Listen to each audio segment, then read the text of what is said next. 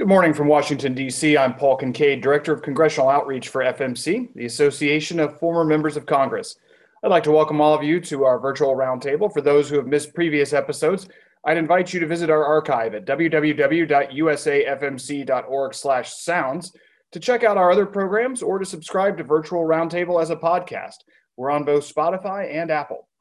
This is an interactive discussion today, so if you have a question at any time, simply click the Q&A button at the bottom of your Zoom screen, fill out your name and question, and if we choose you, our moderator will call on you to ask your question over audio only to our panel.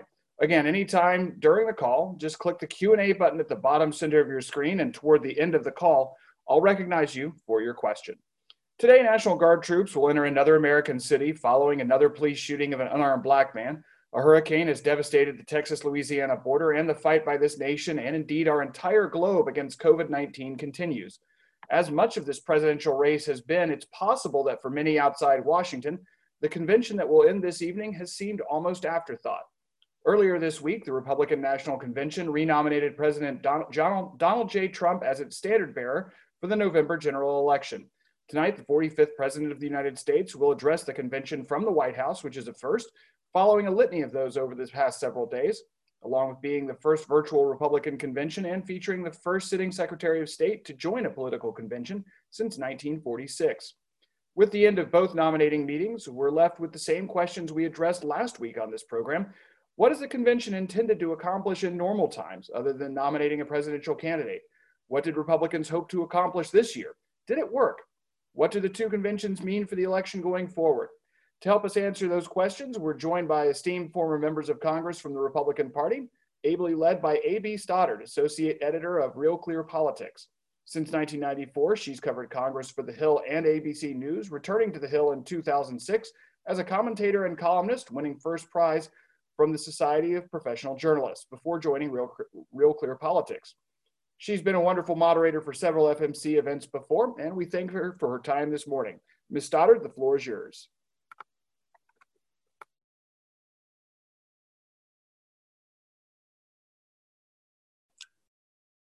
I'm sorry, I had to unmute. Thank you, everyone, and thank you, Paul.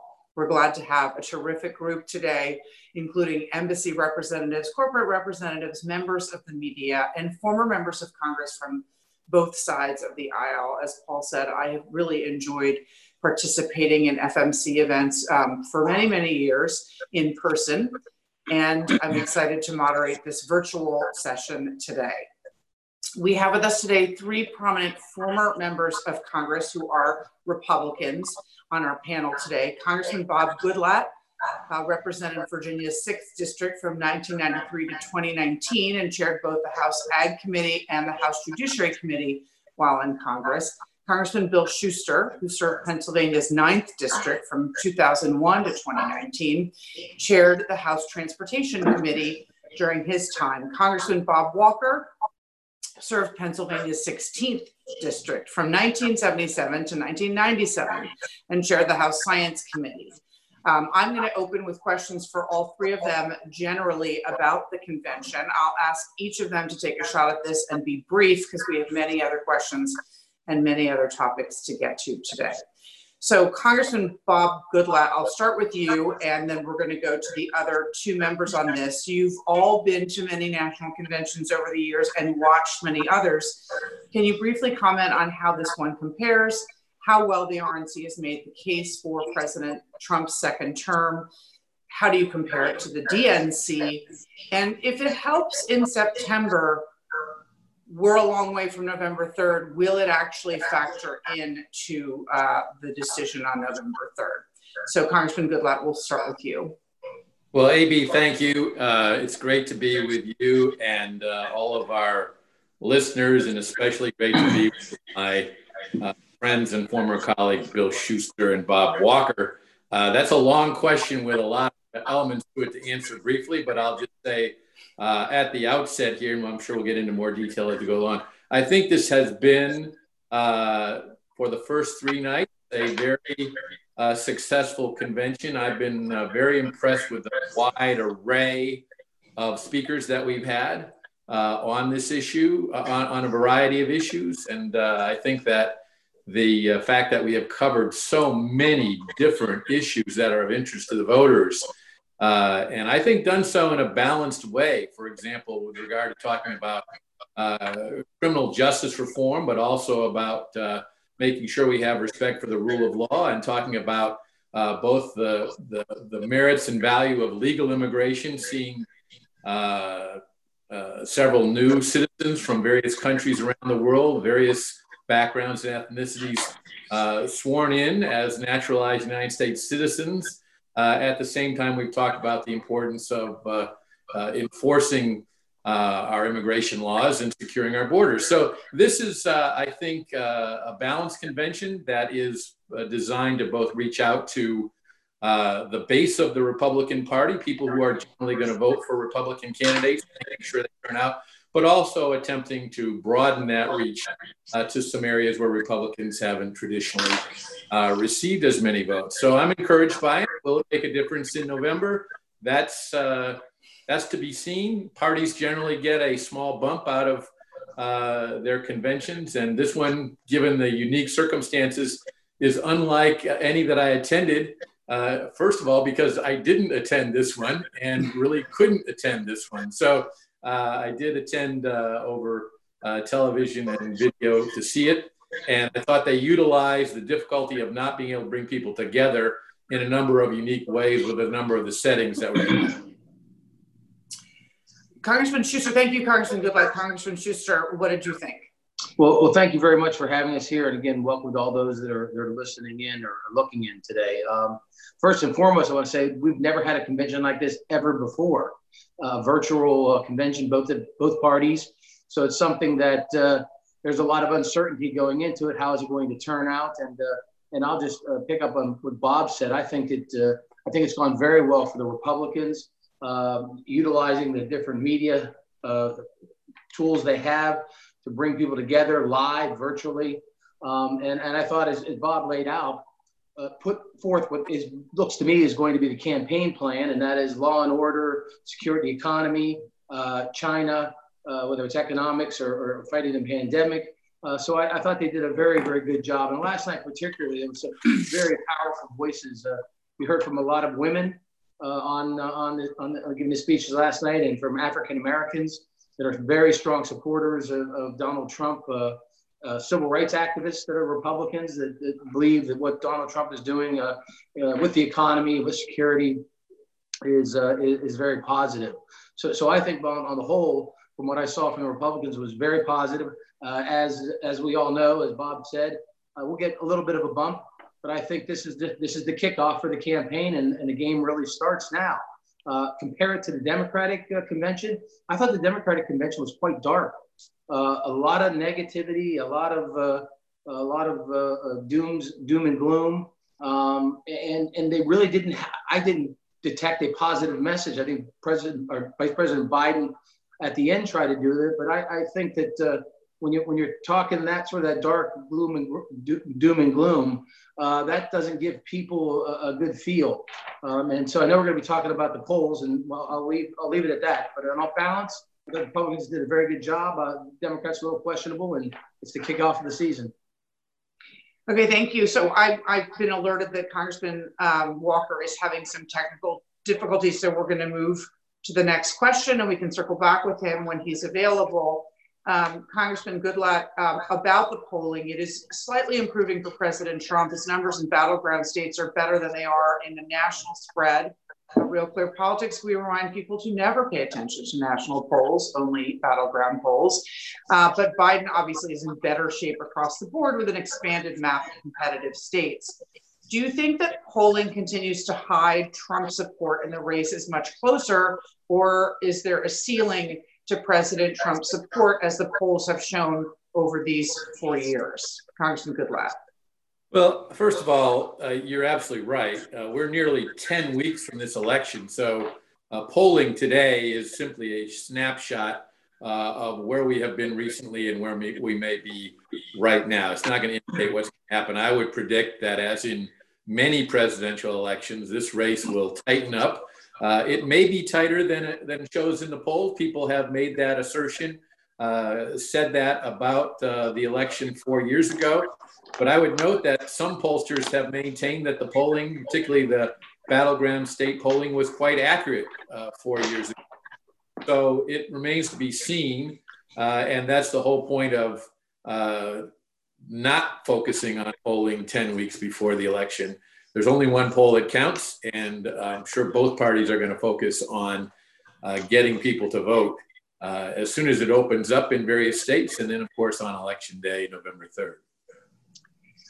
And Congressman Schuster, this was a question for Congressman Walker, and we can circle back with him when he's available, but Trump was obviously an idea in 2016. He is the incumbent president. It's a different campaign. It's a different perspective from the voters, though he continues to run as an outsider. He caters largely to his base when he speaks. This convention has showcased a little bit more of an outreach to more voters outside of his base. But he won the Electoral College last time.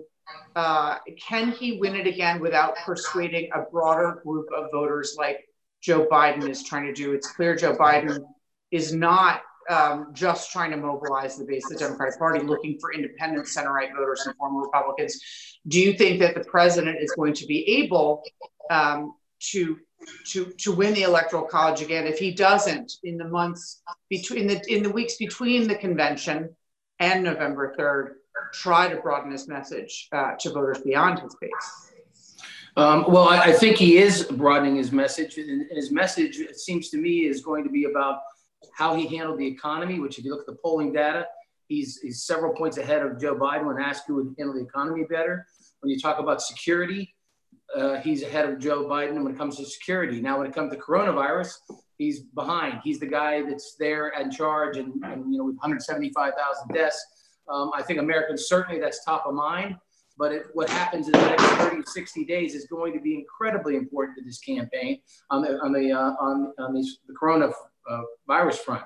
If a vaccine is announced that's going to be coming out in 30, 60 days, that's going to be a huge impact. But I think at the end of the day, most Americans are looking at their pocketbooks and they want to be safe and secure.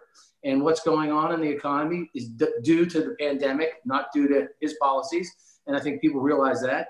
And we've got situations around this country where there's people are looting and robbing, breaking windows, violent. And I think that that scares Americans. That scares middle-class America, that we don't have a law and order candidate. You can look back to the election of 1968 when the Democratic Convention caught fire and people were being beaten in the streets. And most Americans, and where I come from in rural Western Pennsylvania, the Trump strength there is incredible. I think across Pennsylvania, but as Pennsylvania goes, Philadelphia is really the place that you have to look. If you come out of Philadelphia up 500,000 to 600,000 votes, it's tough to make it up across the state, but we did that 4 years ago. And I was one who watched the polls as a sitting member of Congress, as a supporter of Trump. He was down 5 to 7 points up until Election Day. There were some polls out there that had it closer, but most of them were 5 to 7, and he ended up winning the state. And I was telling my supporters the night of the election, I don't think he can win because I just don't think he can win Pennsylvania. And he won Pennsylvania and won the presidency. So he's an unorthodox candidate. He's an unorthodox incumbent. And the fact that he's out there every day, 4 or 5 times a day, talking to the press, talking to the American people, I think bodes well for him going forward. Congressman Goodlatte, speaking of unorthodox, the president and his campaign have used the White House and even military personnel for the Republican National Convention, what many legal scholars has deemed a violation of the Hatch Act, what you're very familiar with. While voters may not know what the Hatch Act is or appreciate this or care about such a deviation from governing norms, what do you think of their decision to do it? And should campaigning be allowed from the White House or the halls of Congress from now on? Well, I'm glad that finally some news is coming out that, you know, the Hatch Act, which was passed in 1939, the next year, President Franklin Delano Roosevelt accepted the Democratic nomination for president from the White House. So I think, you know, there's precedent there. It's also come out that then Secretary of State think it was George Marshall in 1946 attended and spoke at Democratic Convention. I guess it was 48, spoke at Democratic Convention. So I don't know. I mean, a lot more research needs to be done into that, but I don't think it's inappropriate for candidates of either party and office holders of either party to use, and I don't think it should be inappropriate, to use government facilities as a backdrop. It's something else if they're going to utilize the resources of the government in their election. And I think that's what the spirit of the Hatch Act is directed at. I know here in Virginia, both political parties have, for as long as I've been involved in politics, that's getting close to 50 years now, used local city council chambers and have used other government facilities for their political meetings. So I'm not too troubled by that. He didn't use the Oval Office. He used the the First Lady spoke from the Rose Garden. Some of the official acts that were woven into the convention were conducted earlier in the day. And of course they used Fort McHenry, which is a federal government historic site.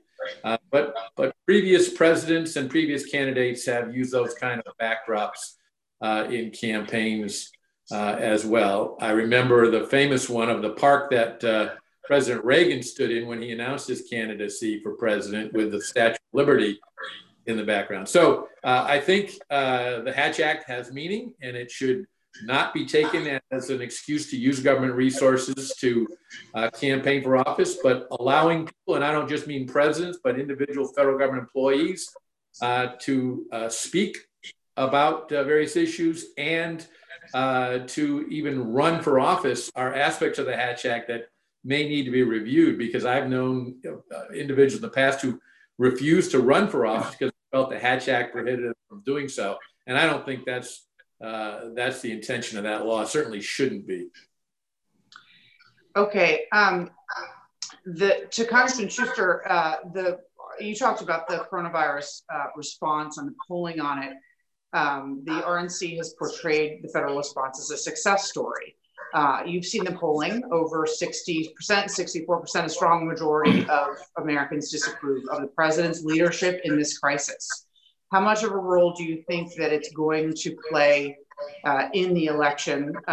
Do you back home, are you getting good reports about schools that have opened? Will they stay open? Are people seeing enough testing? What is the feeling on the ground about how this plays into their decision in their vote?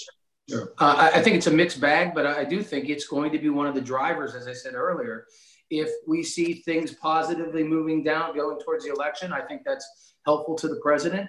I think opening schools is something we have to do. In fact, I think teachers should be classified as essential workers. My sister teaches in a school district in Altoona, Pennsylvania. She teaches second graders, and she is absolutely adamant about how they got to figure out how to get these kids back in school. Some of these kids coming from low-income families, where child abuse occurs, those numbers have dropped off, reports of 50%, malnutrition. Again, those kids need to get back to school. And as my sister tells me, from age 0 to 10 are the prime years when a child learns. That's when they're really sponges. And if they miss an entire year of school, it's going to set them back.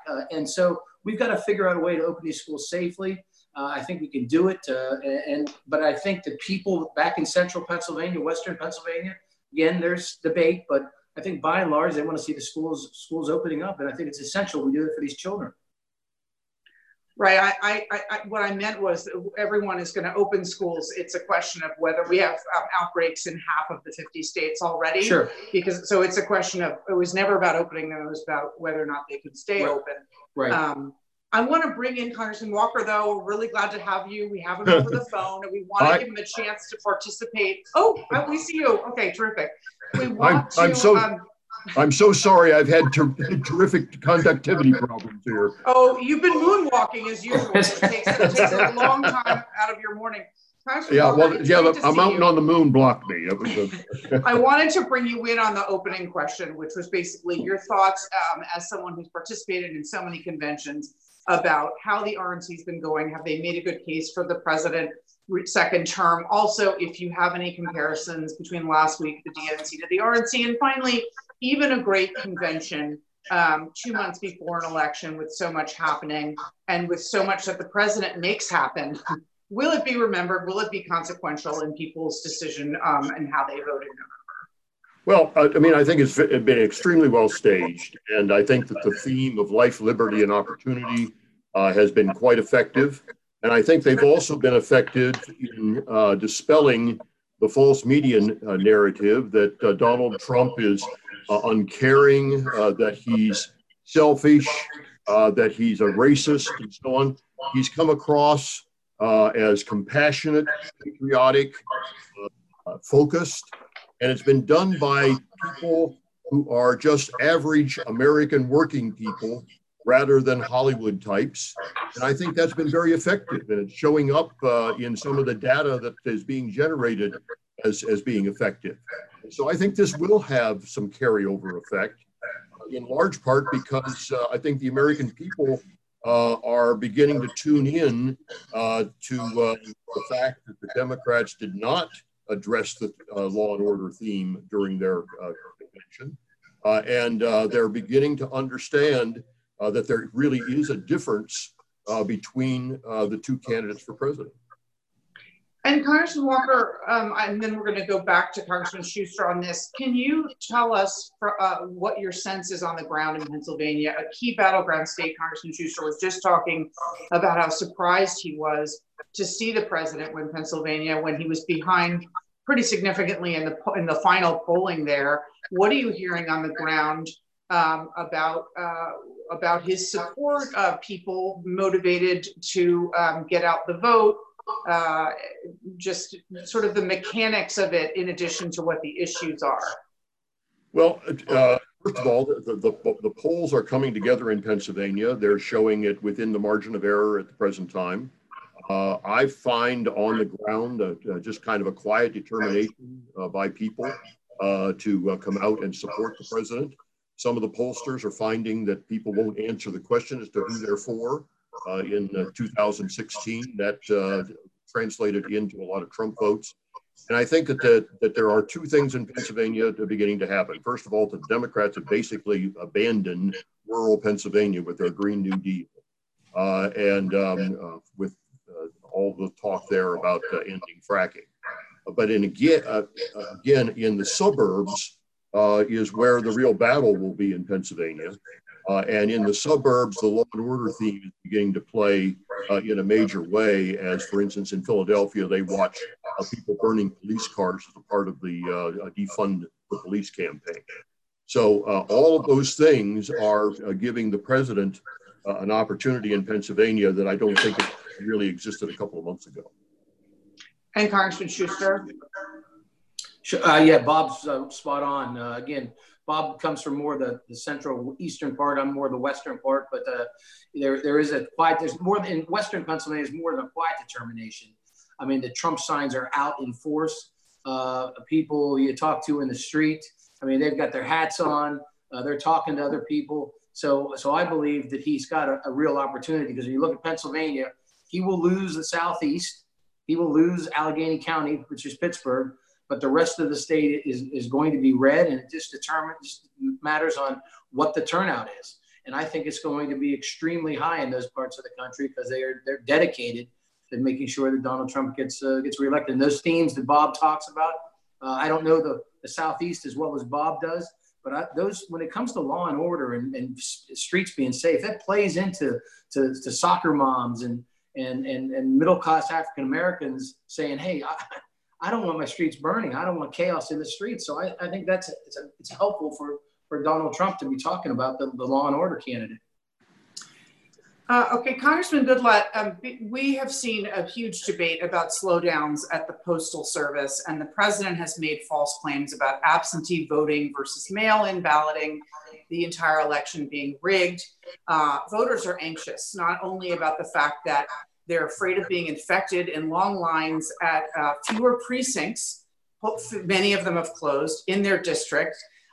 They're wondering about whether or not they should vote by mail. Requests for mail-in ballots have surged everywhere. What can you tell the voters about, obviously, intelligence officials apparently briefed members of the media yesterday to say that this is not, there's no evidence that there's a foreign plot to use mail-in balloting to interfere in the election.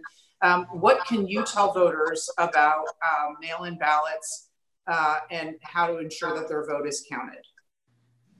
Well, I just received, my wife as well, just received yesterday in the mail from the Republican campaign, the Trump campaign, an application for an absentee ballot. So I know that the president is going to encourage people to vote no matter what way they need to vote. I intend to vote in person. I think it's perfectly safe to be able to do that. I think most people are going to continue to want to do that. And whether or not they can vote by mail is going to depend upon the state laws of the particular state in which they're voting. But I think Bill Schuster is right. There's a great determination part of voters, I'm sure, on both sides, but certainly I see it all around here in Southwest Virginia. People are going to get out and vote, and they're going to do it in the way that they think works best for them. I have no doubt that the Postal Service will be able to handle this.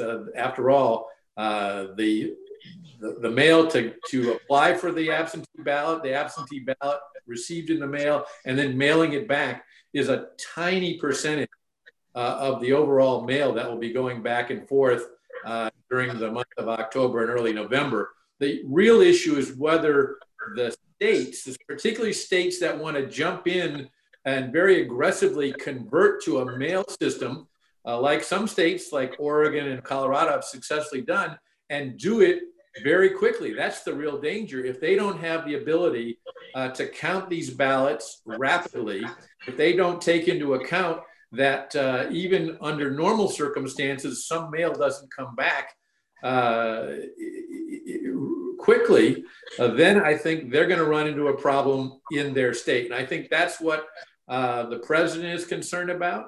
But I think that the whole issue with regard to the Postal Service is really a cover for another issue, and that is that there are people in the Postal Administration who want to get more resources and are using this issue as a way to try to force the government to give them more dollars, not just for this election, but to solve long-term endemic problems in the post office that aren't going to be solved just by pouring more money at it.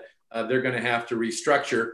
They put off that restructuring until after the election because it's been politicized.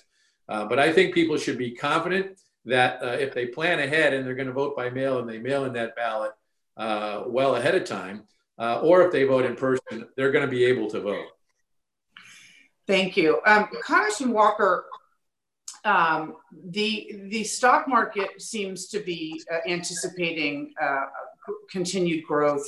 But the stock market is not the economy. We have major airlines warning of layoffs. Millions of Americans are facing eviction and foreclosure as the COVID relief money that they had been living on is running out. Congress has yet to act. As I said, we are seeing some perilous openings for schools. Meanwhile, as you all have mentioned, cities are seeing spikes in crime. Some protests have turned violent. What are the issues with all of these incredibly anxiety-producing problems do you think are foremost in the voters' minds as we head towards the election? I know many things can change, as Congressman Schuster said. Positive news about a vaccine in October could make people feel better. But if schools start shutting down, that will make them feel worse. Where do you see the top issues going into the election? Well, I think the COVID disease problem is certainly very much on their minds because we've been in a kind of a lockdown mode for a long, long time, and it's preventing them from going to work. It's creating all kinds of issues. On the other hand, most of what's involved in COVID is fear. It's the fear of the unknown. And so as soon as a vaccine does appear to be on the horizon, I think that particular issue will begin to be resolved and people will have some confidence that we can get back to some degree of normalcy within weeks. That will, of course, spur the economy forward and will alleviate the need for the government to continue to feed the trough. I'm very disappointed that Congress has not been able to come together to at least do the basic things like extend the PPP program to allow us to get over that hump. That's going to be an issue. The law and order issue is becoming vastly more important in this election.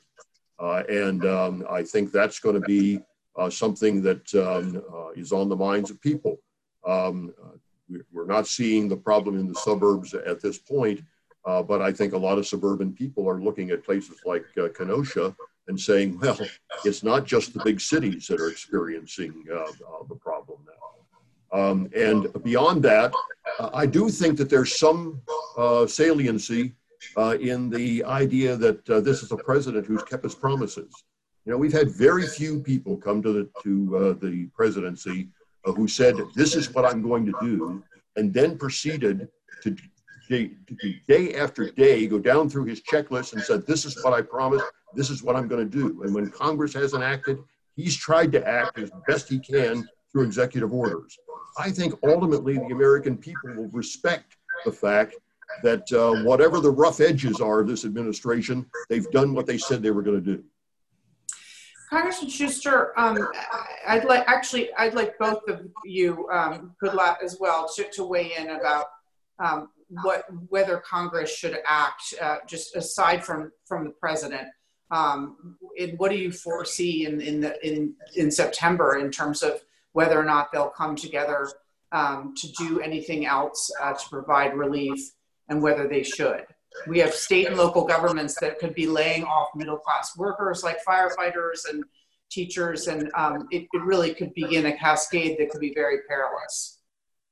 Well, I was hoping that Congress would act before they left, and of course, these conventions has probably pushed it off, but I believe they will act. They have to act, and as mentioned, you mentioned, AB, the airline industry is going to lay off 50,000 people come September 31st. And then across the country, if this PPP program isn't put back in place, you're going to see job losses. I think there'll be a deal. I think the difference is that the president and the Republicans in the Senate wanted to focus on those items that were absolutely necessary to respond to the pandemic economically. The Democrats on the other side have a whole wish list of things they wanted to put in there that they know this is an opportunity.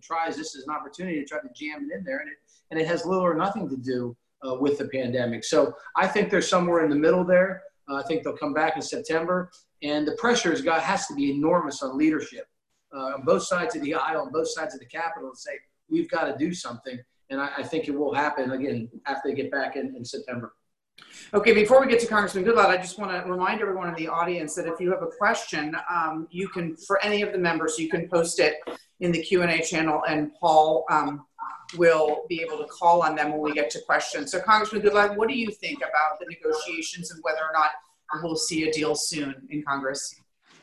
Well, the federal government's fiscal year ends September 30th, and then that new year is not yet funded. So the entire federal government needs to be addressed through some kind of funding. It might be a continuing resolution for a few months, but it would not at all surprise me if in doing that, they also take some of these other considerations that particular sectors of the economy that need to be addressed are addressed. However, I hope that they do this with a scalpel and not with some kind of a broad-based approach, because we are now seeing all over the country, we're seeing it right here in South Virginia, employers who are having a hard time getting workers back to work because they were paid more money in some instances through the very generous payments that were made earlier in the year than they were working, or not enough less that it was worth them to say, well, you know, I actually have to work for only a small additional amount of money. So we need to take that into account as we do this funding to make sure that businesses are taking the measures necessary to keep workers safe, but also workers are going back to work because that's what's going to grow our economy, create more jobs, and get us back to the so-called new normal as quickly as possible, and not just pouring money at this rate. Okay, I have a question about a political question again. I thought I would throw back to Congressman Walker. What did you think about the pick of Kamala Harris as Vice President Biden's VP nominee pick?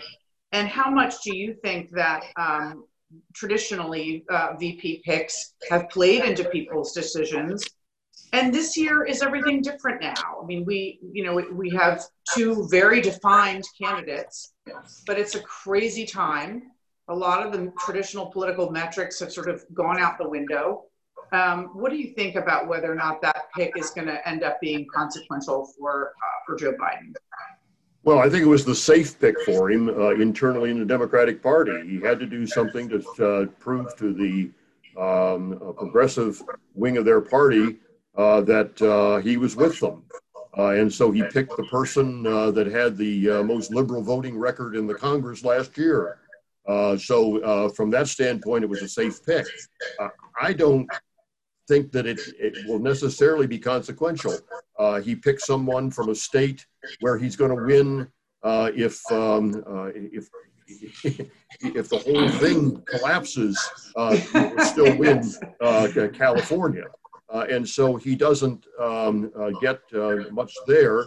And in all honesty, she didn't prove to be a very good campaigner when she was running for president. And so the question exists as to whether or not she strengthens the ticket in terms of being out and about. Clearly, the campaign has decided they don't want Vice President Biden to be out and about. She may be the face of the party moving around the country, and at least in the primary season, that wasn't very successful. And Congressman Goodlatte, one of the things I've been surprised by is how much the president leaned into immigration in 2016 and then leaned into it again in 2018 when the midterm elections were coming up, and him talking about the caravan and the wall and border security. We've, as you touched on before, seen a presentation, a naturalization ceremony touching on the issue of legal immigration, which the president has really tried to cut, but sharing him there, with new citizens, and it was, as feel good as it gets. Why do you think, the last time I was with you, which was now several years ago, we were talking about this issue, you've been a leader on this issue. Why do you think the convention so far has really kind of not talked a lot about border security and the wall?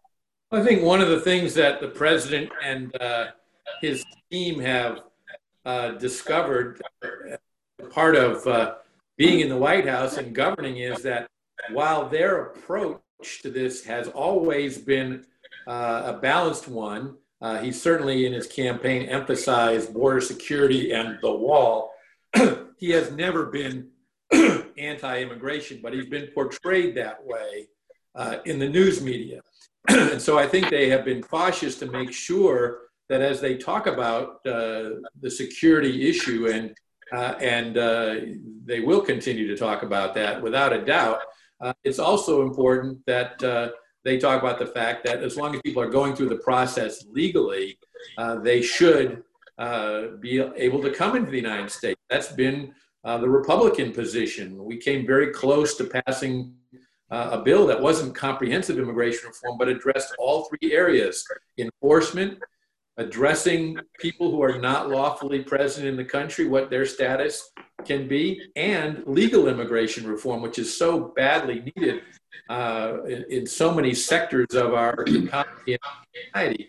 So he wants to do that. I think they recognize they may have missed an opportunity, and he wants to have people understand that he wants to address that in a balanced fashion.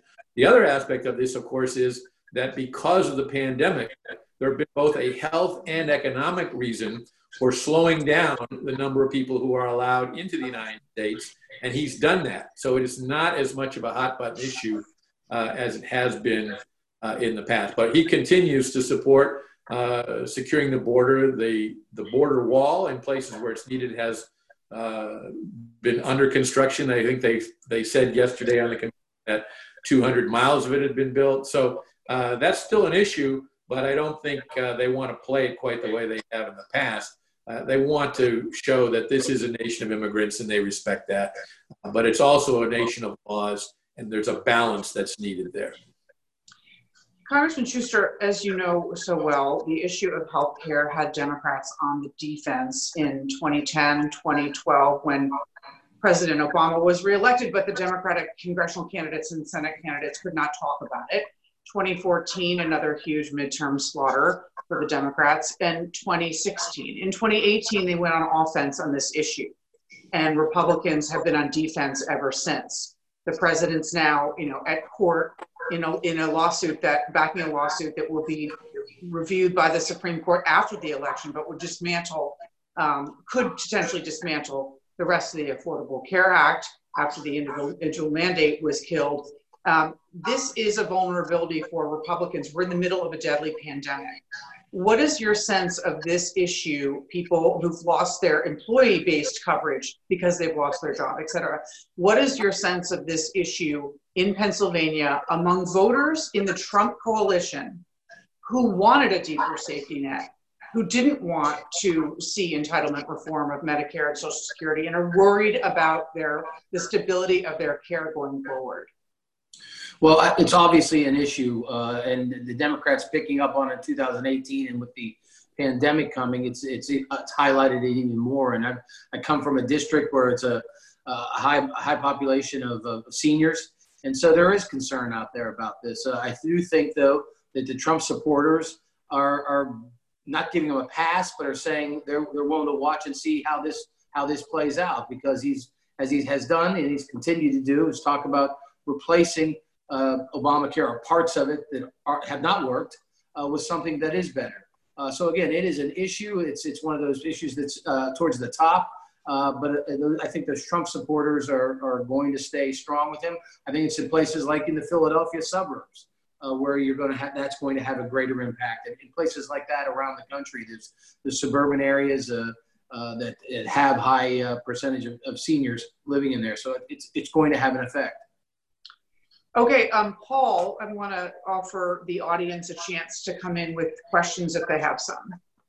Sure, absolutely. And again, if you have any questions for our panel today, please move to the bottom of your Zoom screen and click the Q&A button, and we'll be able to take your questions live on audio only. Our first question today comes from Fernando Prieto of the Embassy of Spain, and Fernando has a question about some of the folks who haven't appeared at the convention. Fernando, if you can go ahead and unmute your microphone and ask your question to our audience. Thank you, Paul, and thank you, everyone. My question is about the absence of some important Republicans. Of course, no one, I think, expected to see Senator Romney appear in the convention. But other Republicans that support President Trump, like Governor of Florida DeSantis, or Governor of Texas Abbott, or Senator Lindsey Graham, or Senator Ted Cruz, have not been in the convention. And there have been a lot of interventions in the convention. Can you comment on that? Congressman Walker, do you want to talk about that? It's sort of interesting Sure. Well, to see who got chosen. Senator Cotton gets a spot, but not Senator Josh Hawley, who would obviously like to have had one. Well, having been a part of planning conventions in the past, I know that there is always the real battle over who gets on and who doesn't and how much time they get. And it is always one of the tough things. The fact that these conventions had to be put together on the fly, I think the main elements of it were that here's the theme that we want to get across. Here are the people who work most closely with the president. We don't want to have only politicians and Hollywood personalities and all of that. We want to bring in people who have actually been impacted by what the president has done and allow them to have a place. Well, that means that you can't get on virtually everybody that would probably like to speak. So I think it's just a function of you have limited time and limited numbers of speaking slots, and they did the best they could. Maybe if I might just add that Bob's exactly right, but I think it's also very deliberate The president ran, when he wasn't president, for change and reform and fighting the status quo in Washington. And I think he's going to do that again. And I think that he wants to say two things. He wants to say, I've been effective, and here are people who are here to talk about how I have helped their lives. But he also wants to show those people, because that's his real audience that he's trying to reach. Average Americans who want to know what his next act will be if he's reelected. And I think we'll hear a lot about that tonight. That's going to be critical for him if he's going to be successful, to outline why he deserves a second term.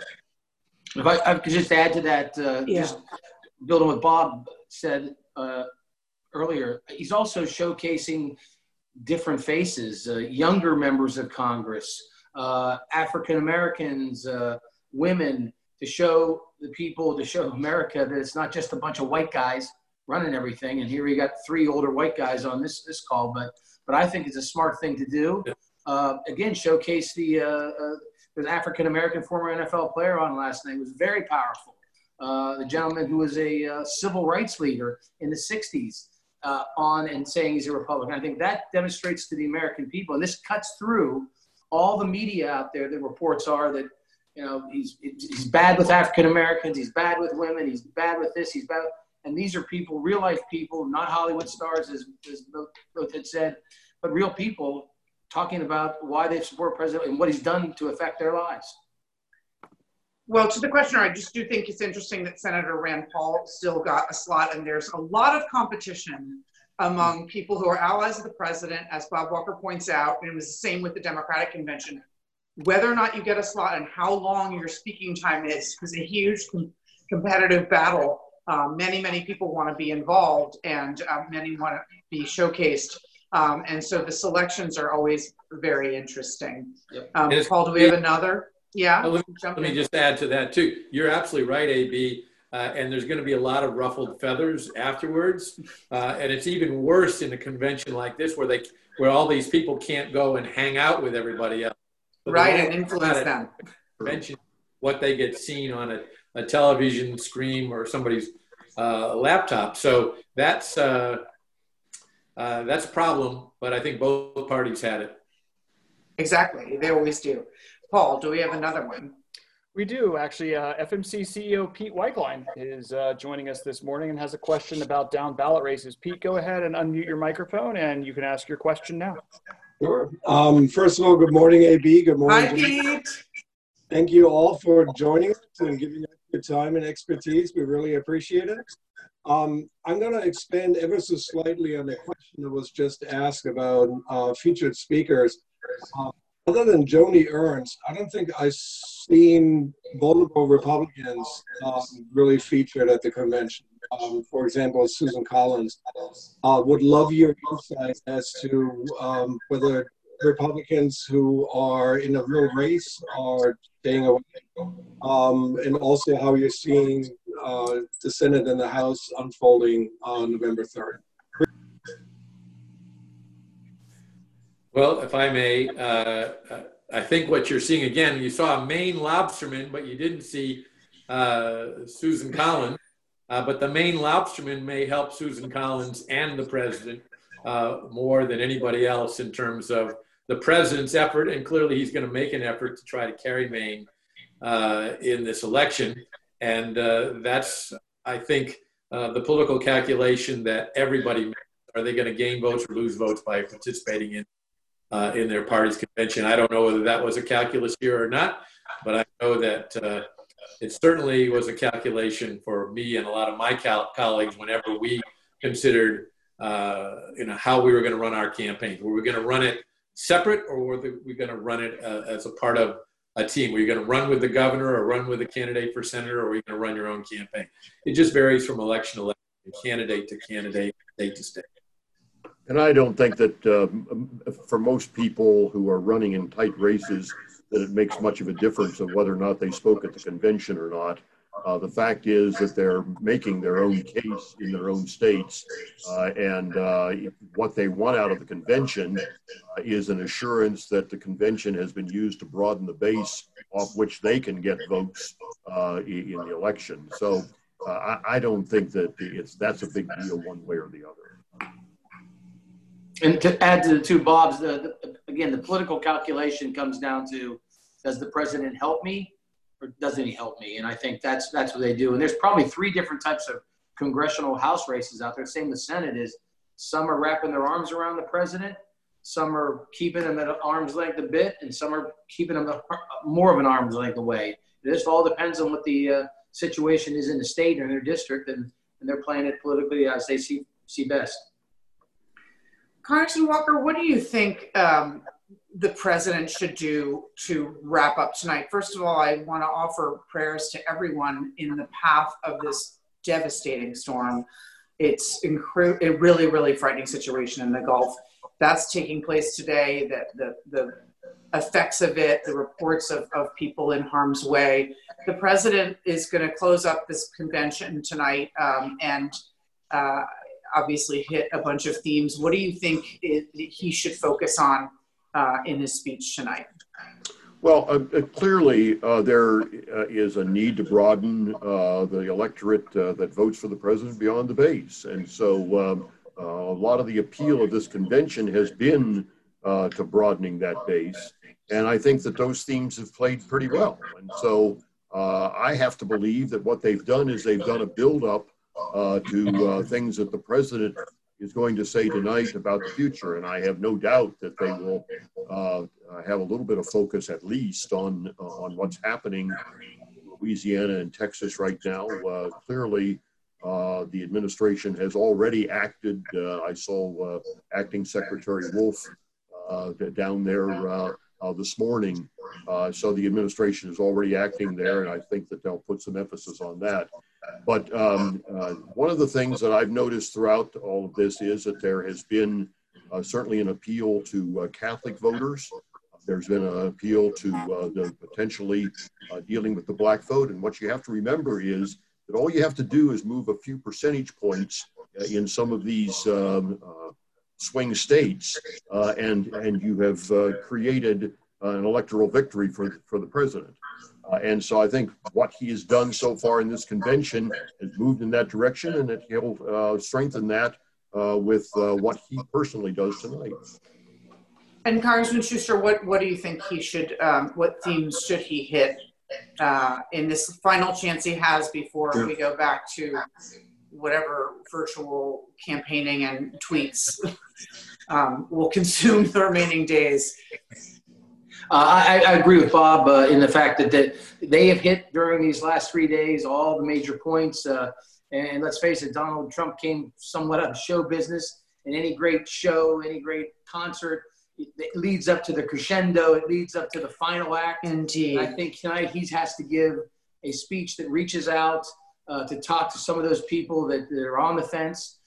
He has to try to get them to come around. So this is going to be Donald Trump's most important speech of his life, probably, tonight as he leads into the campaign. I just want to say one thing about campaigning is he has said he's going to go around the country, airports and maybe diners, and I think that's going to be a huge contrast to what I hear Joe Biden is doing, and he's not doing any public appearances, and he's got doctors and people in his team saying, oh, that's fine because of the pandemic.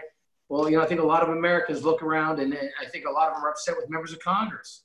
Haven't gone back to Congress when the truck drivers and the nurses and the people at the grocery store, they're there day in and day out. They're wearing their masks, doing what they have to do. And I think that this is going to be a definite the difference that Trump is going to be out there, and it appears Biden won't be. Congressman Goodlatte, I thought that Vice President Pence's speech last night was very serviceable, but not exciting, and maybe that was intentional. As Congressman Schuster said, tonight is the crescendo, and President Trump is giving the speech of his life. What do you recommend that he do? The vice president or the president? Well, the president. The vice president's done. Okay. Well, the vice president did take up the tough issues, like he addressed the pandemic in a very strong and serious way, which is a tough issue for Republicans, as as Bill has noted earlier, the president needs to outline what he is going to do for the American people in a second four-year term, if they provide that to him. He has a lot of initiatives underway right now. I'm sure he'll talk about many of those things related to the economy, related to energy independence, related to making sure that we have respect for the rule of law in our country, but also talking about things like criminal justice reform and other areas where he can reach out and expand his base. I think he'll continue the theme that's been going for the first three nights. But Bill's right. This is a very, very important speech for him because it is his opening bid on why he should be given another 4 years. So, Paul, I think we have one last question before we close? We do. Brian Graff, from one of our fine Business Advisory Council members at TOCHU, has a question about the platform for this convention. Brian, go ahead and unmute your microphone and you can ask your question. Thank you. Good morning, everybody. Just really quick, you know, generally speaking, the platform, pardon me, the convention is used as an opportunity to produce a platform, and the Republican Party of the Trump campaign decided not to do that this year, or at least not in the form it usually comes in. They've just published some bullet points. I'm wondering if you could talk a little bit about why that decision was made and what sort of impact that might have for Trump. I'll go first. I think that I think the platform is a good exercise, but I don't think at the end of the day, when this campaign's over and he's president again, or even the Democratic Party, if they do a platform, they're going to stray from that platform a lot. And so I don't think it's a bad thing that they haven't done it. They put out bullet points. They put out their principles. Again, I'm one that's, and I fought many times to eliminate things on the Republican platform that I thought would help the party, but it was something that always had been there. And so they always kept it. And so you lose on battles like that. So again, I don't have any concerns about there not being a platform. I don't think anybody in America knows they don't have a platform.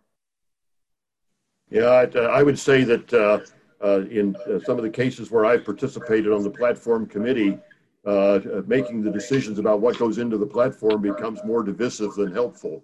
And to some extent, I think the Democrats found that this year and ended up having to adopt a very progressive-oriented platform that's now causing them problems as people are taking items out of that platform and transferring them to Vice President Biden. So my guess is that the Trump people just decided to avoid.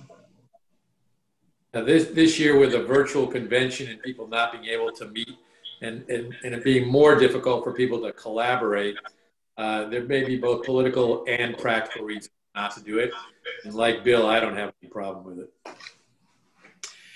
That is all the time that we have today. We're at 10 o'clock. On behalf of the Association of Former Members of Congress and Congressional Study Groups, I want to relay a huge thanks to our congressmen, our panelists, and to all of the audience members who joined us today. We appreciate it.